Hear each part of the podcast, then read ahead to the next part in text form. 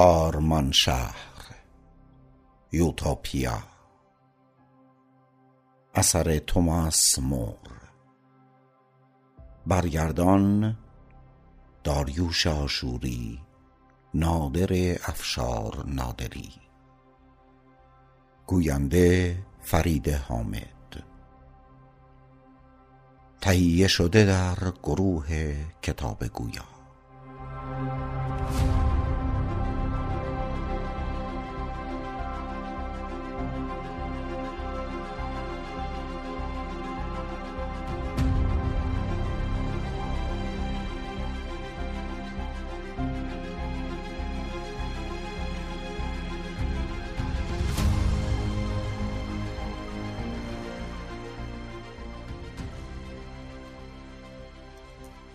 پادشاه پیروزگر کامکار انگلستان هنری هشتم آن بی مثال در هنرهای پادشاهی را چندی پیش با کارلوس پادشاه نیک مرام کاستیل کدورتی پدید آمده بود و مرا به فلاندر گسیل داشته بود تا باب مذاکره را بگشایم و منازعه را پایان دهم.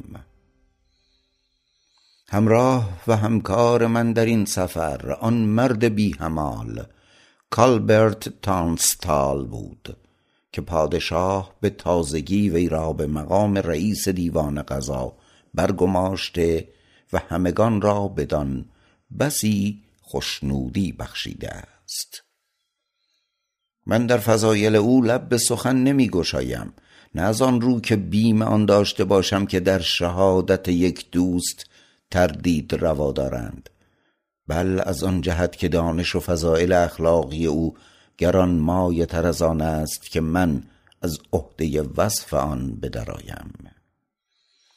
گذشته از این وصف فضایل او چنان در افواه عام افتاده است که به شرح و وصف من نیاز نیست مگر اینکه به قول معروف بخواهم خورشید را با فانوس نشان دهم. کسانی که پادشاه کاستیل به مراوده با ما گماشته بود همه مردمی بودند نیک نفس. و چنان که مقرر بود در بروژ با ما دیدار کردند.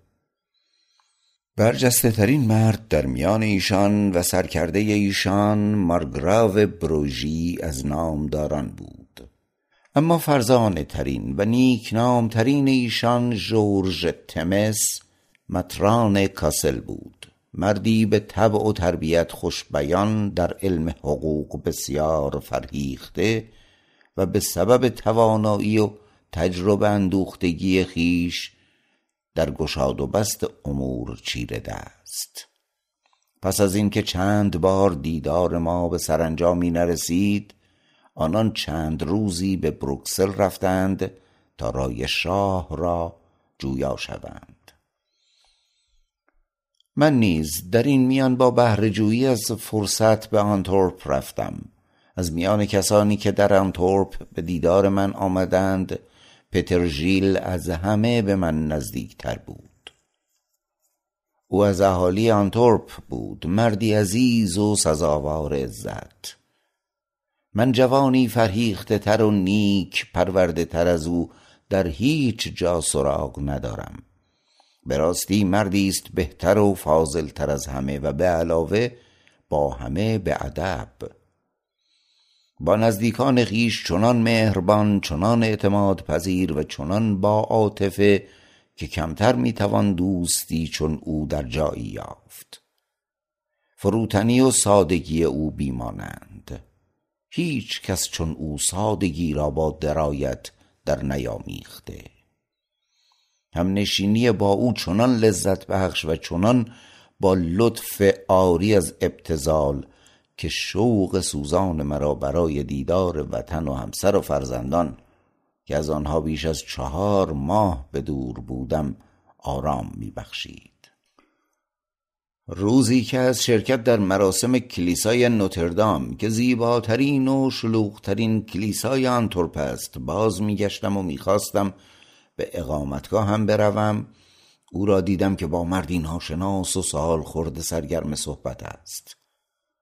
مرد ناشناس چهره آفتاب سوخته و ریشی بلند داشت و شولایی بی مبالات از دوشش آویزان بود.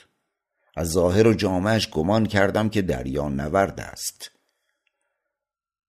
پتر جوان مرا دید نزدیک آمد و سلام کرد. داشتم جواب سلام او را می‌دادم که مرا به کناری کشید و با اشاره به آن ناشناس گفت این مرد را می‌بینید؟ در این فکر بودم که او را پیش شما بیاورم.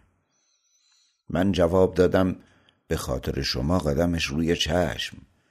پتر گفت به خاطر خودش نیز اگر که او را می شناختی زیرا هیچ کس در دنیا نیست که این همه از اقوام و کشورهای ناشناخته خبر داشته باشد و من می‌دانم که شما چقدر به این گونه خبرها مشتاقید. گفتم پس من بد حدس نزدم چون با همان نظر اول فهمیدم که دریا نورد است. پتر گفت نه اشتباه می کنید دریا نوردی او همچون پالینوروس نیست بلکه همچون یولیسس است یا افلاتون این رافائل معروف به هیسلودی است زیرا او را به این نام صدا می کنند. اگرچه با زبان لاتین بیگانه نیست ولی استاد زبان یونانی است. او خود را وقف زبان یونانی کرده است زیرا با جان و دل به کار فلسفه پرداخته است و می‌داند که از رومیان جز سنکا و سیسرون کسی در فلسفه کاری ارزنده نکرده است. رافائل چنان به جهانگردی شوق داشت که ارث پدری خود را میان برادرانش تقسیم کرد. او در پرتغال به دنیا آمده است و سرنوشت خود را به دست امریکوس وسپوسیوس سپرد. رافائل در سه سفر آخر از چهار سفر وسپوسیوس شرکت کرده که شرح این سفرها اکنون انتشار یافته است. ولی رافائل در سفر آخر همراه وسپوسیوس به وطن باز نگشت و با کوشش زیاد از امریکوس اجازه گرفت که یکی از بیست و چهار نفری باشد که در یک دژ در دور دستترین نقطه ای که در آخرین سفر بدان رسیده بودند باقی بماند. این فرصت برای رافائل که بیشتر در فکر سیر و سیاحت بود تا گورستانش بسیار دلانگیز بود. او همیشه می گفت کفن مرده بیگور آسمان خداست و راه آسمان از هر جا که باشی کوتاه است. اما اگر خدا به داد او نرسیده بود این طرز فکر برایش بسیار گران تمام می‌شد. پس از آنکه وسپوسیوس به راه افتاد رافائل همراه با پنج تن دیگر از دژ به بسیاری کشورها سفر کرد. سرانجام عنایت بخت او را به سیلان و از آنجا به کلکته کشید و آنجا بود که از بخت نیک چند کشتی پرتغالی را یافت که آنجا لنگر انداخته بودند و بدین گونه بر خلاف انتظار همه به کشور خود بازگشت. چون پتر این سخنان را گفت من از اینکه می‌خواسته است مرا با شخصی آشنا کند که می‌داند هم نشینی او برای من دلپذیر است. از محبت او سپاسگزاری کردم و رو به رافائل کردم. با این حرکت من و رافائل به یکدیگر سلام کردیم و پس از رد و بدل کردن تعارفاتی که دو ناشناس در نخستین برخورد نسبت به یکدیگر به جای می آورند هر سه به اقامتگاه من رفتیم و در آنجا در باغ بر نیمکتی نشستیم و گفتگو کردیم. او به ما گفت که وقتی کشتی وسپوسیوس روانه شد او و همراهانی که در دژ مانده بودند به دیدار مردمان سرزمین رفته و اندک اندک با سخنان گرب و محبت آمیز دلشان را به دست آورده بودند. چنان که چندی نگذشت که با ایشان از در صلح و آشنایی در آمدند و با هم به زندگی پرداختند. همچنین گفت که سلطان آن کشور نیز آنان را محترم می داشت. اکنون من نام سلطان به آن کشور را از یاد بردم و هرچه لازم داشتند برایشان به فراوانی فراهم می کرد. از جمله برای سفر دریایی کشتی و برای سفر خشکی گردونه در اختیار آنان میگذاشت و همراهشان راهنمایی امین میفرستاد تا اگر قصد دیدار شاهان دیگر را داشته باشند آنان را معرفی و سفارش کند. ایشان پس از روزها راهپیمایی به شهرک ها و شهرها و کشورهایی پای نهادند که جمعیت کلان و حکومت خوب داشتند. در زیر خط استوا و تا آنجا که در دو سوی آن خورشید در حرکت است صحراهای پهناوری وجود دارد که از تف دائمی خورشید تافته است. تمامی منطقه بی آبادانی و وهمناک و وحشی و بیکار افتاده و زیستگاه جانوران وحشی و مارها و مشتی انسان است که به اندازه جانوران وحشی و خطرناکند. هرچه از این منطقه جلوتر رفتند و از رفته رفته ملایمتر شد. گرما کمازارتر و زمین سرسبزتر و حتی جانوران اندکی نرم خوب سرانجام به ملتها و شهرها و شهرکهایی رسیدند که با هم و با همسایگان خود داد و ستد داشتند و از راه دریا و خشکی با کشورهای دوردست داد و ستد می کردند می گفت که از اینجا به بعد توانسته بودند در هر سو سرزمین های بسیاری را ببینند. زیرا آنان را با خوشرویی در هر کشتی برای سفر سوار می کردند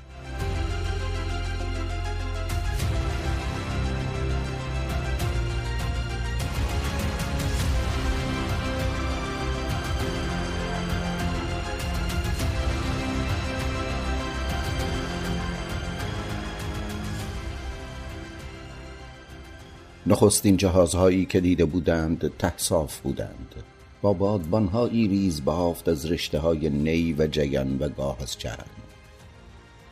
آنگاه کشتیهایی را دیده بودند با دیرک های گرد و بادبانهای پارچه‌ای که از هر جهت شبیه کشتی های ما بودند. دریانوردان هم در دریانوردی و هم در ناوبانی مهارت داشتند و رافائل می گفت از اینکه او کاربرد قطب نما را که از آن بی خبر بودند به آنها آموخته بود بسیار سپاسگزار شدند. آنان تا پیش از آن با احتیاط فراوان و فقط در تابستان بادبان میکشیدند.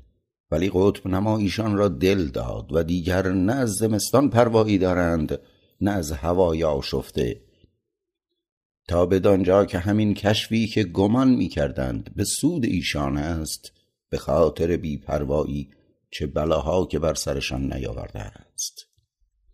اگر بخواهم همه آنچه را که رافائل دیده بود و برای ما باز گفت شرح دهم هم سخن به درازا می کشد و هم از مقصود کنونی خود به دور می افتیم. شاید در جای دیگر بیشتر درباره چیزهایی که به دانستنش میارزد به ویژه درباره نهادهای اجتماعی خردمندانه و زیرکانه ای که رافائل در میان ملتهای متمدن دیده بود سخن به میان آورم پرسش های زیادی در این زمینه ها از او کردیم که او با خوشرویی تمام آنها را پاسخ می گفت باری درباره هیولاها پرسشی نکردیم که همه جا فراوانند. قولان آدمی خار و کرکسان زنچهر و درندگان هم نوع خار همه جا یافت می شوند آنچه دشوار یابه از کشورهای خوب با حکومتهای خردمند است. همچنان که از نارسایی های بسیار در میان این ملت های نو یافته دم می‌زد از بسیاری نکته ها نیز یاد می کرد که از آنها می توان برای درست کردن نارسایی های شهرها و پادشاهی های ما الگو برداشت. همچنان که گفتم از اینها در جای دیگر سخن خواهم گفت. اکنون در نظر دارم تنها آن چرا که او از راه و روش و قوانین اهل یوتوپیا حکایت کرد بازگویم. و نخست از اینکه چگونه این بحث پیش آمد سخن خواهم گفت. رافائل بسیار حکیمانه از خطاهای بیشمار و همچنین نهادهای خردمندانه ای که هم در میان آن ملتها و هم در میان ما یافت می شود سخن می گفت و چنان با دقت راه و روش و نوع حکومت هر مکانی را که دیده بود بیان می داشت که گویی همه عمر را با آنان به سر برده است. پتر با ستایش سراپا گوش بود. پتر گفت استاد رافائل من نمی‌دانم چرا شما به خدمت یکی از پادشاهان در نمی آیید چون یقین دارم امیران همگی به هر قیمت میل دارند شما را داشته باشند. دانش شما و خبرهای شما از سرزمین ها و مردم هم مایه سرگرمی پادشاه می شود و همین که اندرزهای شما و نمونه هایی که می آورید بی نهایت ارزشمند است.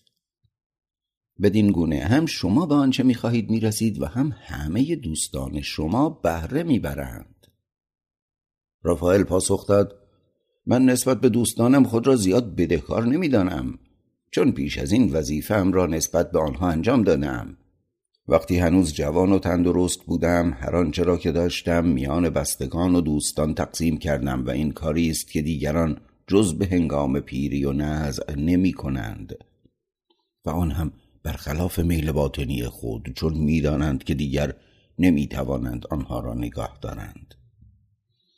فکر می کنم دوستانم می باید به همین بسنده کنند و چشم نداشته باشند که من به خاطر آنها خود را بنده پادشاهان کنم. پتر پاسخ داد. خوب گفتی اما منظور من این نبود که شما بنده پادشاهی بشوید بلکه در خدمت او باشید. رافائل پاسخ داد تفاوت تنها در لفظ است. پتر گفت هرچه شما بگویید اما اگر بخواهید برای دوستانتان و برای مردم سودمند باشید راهی جز این به نظر من نمی رسد حالا کاری به خوشبختی خود شما نداریم رافائل با خند گفت خوشبختی چگونه ممکن است که زندگانی ای که این چنین خلاف طبع من است زندگی مرا شاد کند؟ اکنون من هر گونه که بخواهم زندگی می کنم و برانم که کمتر فرد درباری می تواند چنین ادعایی داشته باشد. راستی اکنون آنقدر کسان در رکاب بزرگان هستند که نبود من و کسانی چون من کمبود بزرگی به شمار نمی رود آنگاه من گفتم استاد رافائل معلوم است که شما نه در پی ثروتی نه قدرت و به راستی ارزش و ارج چنین کسی نزد من بیش از ارزش و ارج بزرگان جهان است. ولی به گمانم اگر شما وقت و همت خود را در خدمت امور دولتی بگذارید کاری در خور طبع کریم و حکیمانه خود کرده اید اگرچه خود از آن بهره ای نبرید. مهمترین راه چنین خدمتی این است که در سلک رایزنان امیری بزرگ درایید امیری که بتوانید او را به راه درستی و داد بکشانید. من یقین دارم که اگر شما چنین مقامی می داشتید می توانستید چنین کاری کنید. کوشش شما سمر بخش می بود زیرا سرچشمه آسایش یا شوربختی ملت پادشاه است. همچون چشمه ای که هرگز خشک نمی شود علم شما چنان سرشار است که اگر با تجربه نیز همراه نمی بود و تجربه شما چنان بزرگ است که اگر با علم نیز همراه نمی بود باز هم شما رایزنی بیمانند برای هر پادشاهی می بودید. او گفت مور عزیز شما سخت در اشتباهید. هم در رأیتان درباره من هم در ارزیابی وضع من آن توانایی را که شما خیال می کنید ندارم و اگر هم داشتم باز هم از فدا شدن آسایش من چیزی نصیب مردم نمی‌شد. چون پادشاهان اغلب خود را در کار جنگ میدارند. که من در آن نه مهارتی دارم نه علاقه ای به جای اینکه به فنون صلح مند صلح بپردازند. آنان همواره به حق یا به ناحق در پی به چنگ آوردن سرزمین های تازه اند به جای آن که در اندیشه شیوه بهتر فرمان روایی بر آنچه همکنون دارند باشند. وانگهی راه زنان پادشاهان چنان خردمندند که به هیچ اندرزی نیاز ندارند یا دست کم به نظر خودشان این چنین است. در این حال آنان برای آنکه از درگاه پادشاه رانده نشوند برای به دست آوردن دل پادشاه بیراه ترین گفته ها را نیز میپذیرند و میستایند. و طبیعی است که هر کس عقیده خیشتن را برتر می‌داند و بدان میبالد کلاق پیر بچه خود را و بوزینه تخم و ترکه خود را میپرستد. حال در درباری که پر است از کسانی که همه به هم رشک می‌برند و تنها خیشتن را میستایند اگر کسی چیزی از آنچه در تاریخ خوانده و یا در سفرهایش دیده پیش بکشد دیگر رای زنان به وحشت خواهند افتاد که مبادا نامی که در خردمندی اندوختند در خطر افتد و مردمانی سادلوه جلوه کنند. از این رو میباید نشان دهند که پیشنهاد آن شخص سست و ناقص است و اگر در تمام این کوشش ها شکست بخورند به رمل و استرلاب پناه می‌برند و می‌گویند نیاکان ما با همین چیزها کارها را حل و فصل می‌کردند و مگر عقل ما از آنها بیشتر است؟ با این عمل گویی مشکل را آسان کردند و آخرین حرف را در آن باب زدند. و گویی خطرناکترین کار آن است که در موردی فردی خردمندتر از نیاکانشان پیدا کنیم. همکنون نیز هر چه گذشتگان کردند دنبال می کنیم چنان که گویی کار از آن بهتر نمی شود اگر چیز بهتری نیز پیدا شود باز به بهانه احترام به گذشتگان به همان راه و روش گذشته می چسبیم من همه جا به چنین حکمهای پر غرور و نامعقول و بی پایه برخوردم. از جمله یک بار هم در انگلستان. پرسیدم هرگز در انگلستان بوده اید؟ گفت بلی بودم و چند ماهی هم در آنجا گذراندم. آن هم چندی پیش از قیام اهالی کرنوال بر علیه پادشاه که با کشتار عظیم مردم توحید است که در آن درگیر بودند سرکوب شد. در انگلستان در خدمت اسقف اعظم کانتربوری عالی جناب جان مورتون بودم که در آن موقع کاردینال و صدر اعظم انگلستان بود. پتر عزیز این مرد به فضیلت و خردمندی و اقتدار شهره آفاق بود. استاد مور می‌داند که راست می‌گویم. میان بالا بود و گذشت ایام کمرش را خم نکرده بود. نگاهش احترام برمیانگیخت نه ترس. ساده صحبت می‌کرد ولی جدی و باوقار. گاه برای آزمایش روحیه و تیز فهمی کسانی که به خدمتش می‌رسیدند تند سخن می‌گفت ولی جانب ادب را فرو نمینهاد. او دوست داشت استعدادهایی را که در واقع خود داشت در دیگران نمایان کند ولی بدان شرط که کار به گستاخی نکشد. بر آن بود که مردمانی که چنین صفاتی دارند بهتر از همه از عهده اداره امور برمیآیند. در علم حقوق سرامت بود و قوه فهمی ژرف و حافظه شگرف داشت و با مطالعه و تجربه توانایی های ذاتی بیمانند خود را پرورش داده بود. هنگامی که من در انگلستان بودم پادشاه سخت به راهنمایی های او تکیه داشت. و به نظر می رسید که او تکیهگاه اصلی دولت است. او هنوز نوجوان بود که مدرسه را ترک گفت و به خدمت دربار درآمد و تمام زندگانی خود را وقف امور دولتی کرد. از آنجا که تلخ و شیرین روزگار بسیار چشیده بود به بهایی گذاف خردی ژرف به کف آورده بود و خردی که چنین بهایی برای آن پرداخت شده باشد به آسانی از کف رفتنی نیست. یک روز که با او به صرف شام مشغول بودم یک مشاور حقوقی نیز حضور داشت که از فرصت استفاده کرد و به تفصیل در باب اجرای شدید عدالت در مورد دزدها داد سخن داد. چنان که می گفت چنان زود دزدان را به دار می‌زنند که گاه بیست دزد را با هم بر یک چوبه میآویزند. و سپس با حیرت افزود که هیچ نمی‌فهمم چرا با آنکه جز اندکی از ایشان از چوبه دار نمی گریزند باز این همه دزد از کجا پیدا می شود در این میان من گستاخی کرده و در حضور کاردینال بی پروا گفتم جای شگفتی نیست. این گونه کیفر دادن دزدان نه به خودی خود عادلانه است نه سودی برای مردم دارد. دارو اثر ندارد زیرا بیش از اندازه قوی است. دزدی ساده چنان جنایتی از این نیست که جزای آن گرفتن جان یک انسان باشد و در ضمن هیچ کیفری هر چند هم بزرگ نمی‌تواند کسی را که کاروباری ندارد از دزدی باز دارد. در این مورد نه تنها در انگلستان بل در بخش بزرگی از جهان از معلمان بد پیروی می کنند که ترجیح می دهند به جای اینکه درس را بهتر بدهند شاگردان را تنبیه کنند. دزدان را کیفرهای سخت و وحشیانه می دهند در حالی که خیلی بهتر است که برای هر کسی امکان را فراهم آورند که خود معاش خود را به دست آورد. به جای اینکه از روی ناچاری تن به دزدی و سپس به مرگ دهد. مشاور حقوقی گفت آنچه باید در این مورد کردند. امکانات پرداختن به صناعتهای دستی و کشاورزی برای گذران زندگی فراهم است مگر اینکه آنان خود طالب راه ناسواب باشند.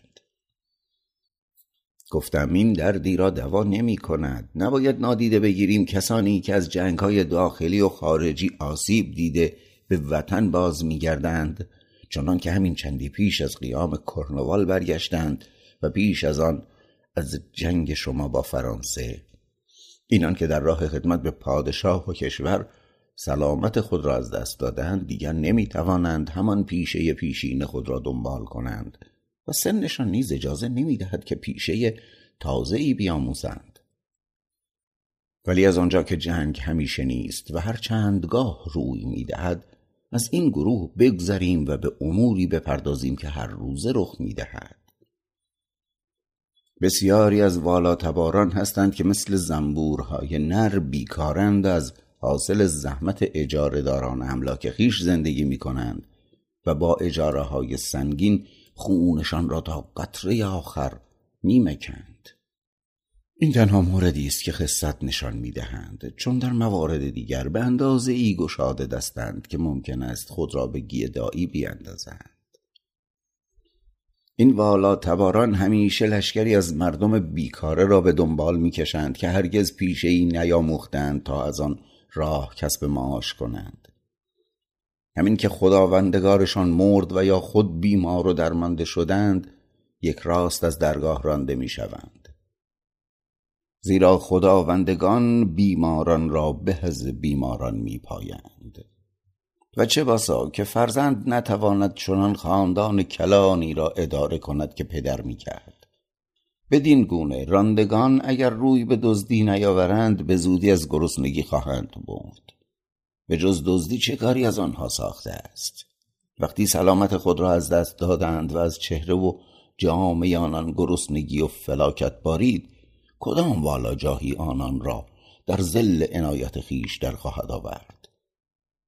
روستاییان نیز جرأت به کار گرفتن آنها را نخواهند داشت چون می‌دانند کسی که با بیکاری و خوشگذرانی خو گرفته عادت داشته که پیوسته با شمشیر و سپر راه برود و دیگران را به خاری بنگرد و همه را زیر دست خود بیانگارد چون این کسی برای کار با بیل و کلنگ ساخته نشده و به خاطر مزدی ناچیز و قضایی فقیرانه دل به کار نزد یک روستایی فقیر نخواهد بست.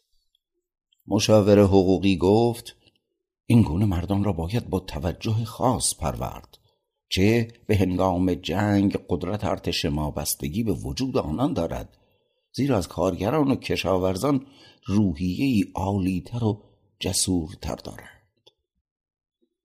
گفتم بنابراین منطق شما در واقع می‌گویید به خاطر جنگ دزدان را باید بپرورانیم. چه محال است دزد از بین برود اگر جنگاوران بمانند؟ درست همانطور که گاه دزدان سربازانی دلیر می‌شوند سربازان اغلب راهزنانی چالاک میگردند. در واقع این دو شیوه زندگی در ارتباط نزدیک با یکدیگرند. رسم نگاهداری وابستگان در اینجا معمول است ولی باید دانست که خاص این ملت نیست. همه جا معمول است. در فرانسه از اینها پر درد سرتر هم وجود دارد چون تمام کشور پر از سرباز است که در زمان صلح هم نگهداری می شوند اگر بتوان چون این وضعی را صلح دانست. این سربازان را درست به همان دلیلی نگاه می‌دارند و مزد می‌دهند که شما در مورد وابستگان بیکاره والا تباران خودتان گفتید. دیوانگان خردمند نما مثلی دارند که می‌گویند برای امنیت عمومی لازم است همیشه سپاهی قوی آماده داشته باشی و چه بهتر که از سربازان کار دیده باشند. اینان برانند که بر ناآزمودگان تکیه کردن خطاست و حتی گاه در پی فرصتند که جنگی به راه اندازند تا آنکه سربازانی کار آزموده و آدم کشانی آماده به خدمت داشته باشند. یا چنان که سالوست می‌گوید دست و جان نمی باید از بیکارگی بیمار شوند. اما کشور فرانسه با زیانی گذاف آموخته است که خطر پروردن این گونه جانوران تا چه اندازه است. سرنوشت رومیان، کارداژیان، سوریان و بسیاری اقوام دیگر همین بوده است زیرا که اشتزارها و حتی شهرهاشان لگد کوب لشکریان دائمی ایشان شده است. برای آنکه بدانیم که این آمادگی همیشه برای جنگ تا چه حد بیهوده است کافی است به این واقعیت توجه کنیم که سربازان فرانسوی که از نوجوانی برای جنگ پرورده شده اند نمی توانند دعوی برتری بر سربازان ساده شما را داشته باشند. برای آنکه گمان چاپلوسی در حق من نبرید در این باب دیگر سخنی نمی‌گویم.